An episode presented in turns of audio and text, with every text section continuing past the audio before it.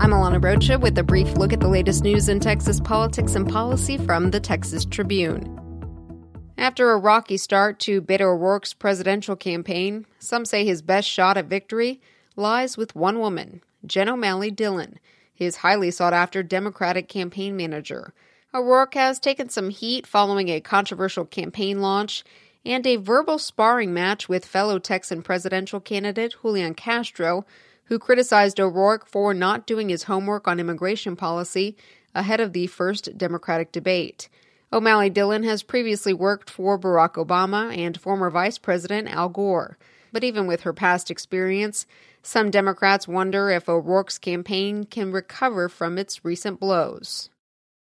After a decade in Congress, one Sugar Land Republican says he's done campaigning. U.S. Representative Pete Olson announced his retirement late Thursday afternoon. Abby Livingston, the Tribune's D.C. bureau chief, writes the retirement sets up what will likely be one of the most competitive House races in the country. Olson narrowly won re election last year against Democrat Sri Kulkarni, who's running again. The seat is on a short list of Texas races national Democrats are targeting. As Austin Republican Chip Roy prepares for his reelection campaign in a district he narrowly won, the freshman member of Congress has already gained a reputation as a firebrand conservative. Roy has become a strong Trump ally and stalled votes on multiple bills, angering both Democrats and Republicans. His brash political approach dates back to as early as 2013 when he served as U.S. Senator Ted Cruz's first chief of staff and helped orchestrate a government shutdown over funding for the Affordable Care Act. Roy is likely to face off against former Democratic State Senator Wendy Davis in a high profile race next year. After waiting for weeks, sometimes months, on the Mexican side of the border, some migrants who were hoping to enter the U.S. are giving up and heading home.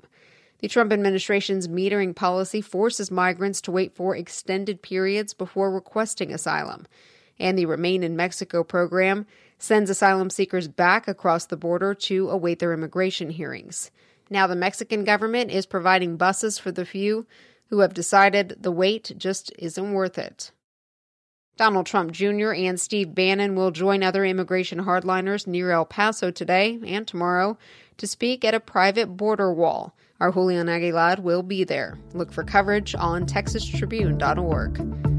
I'm Alana Rocha with the Texas Tribune. You've been briefed.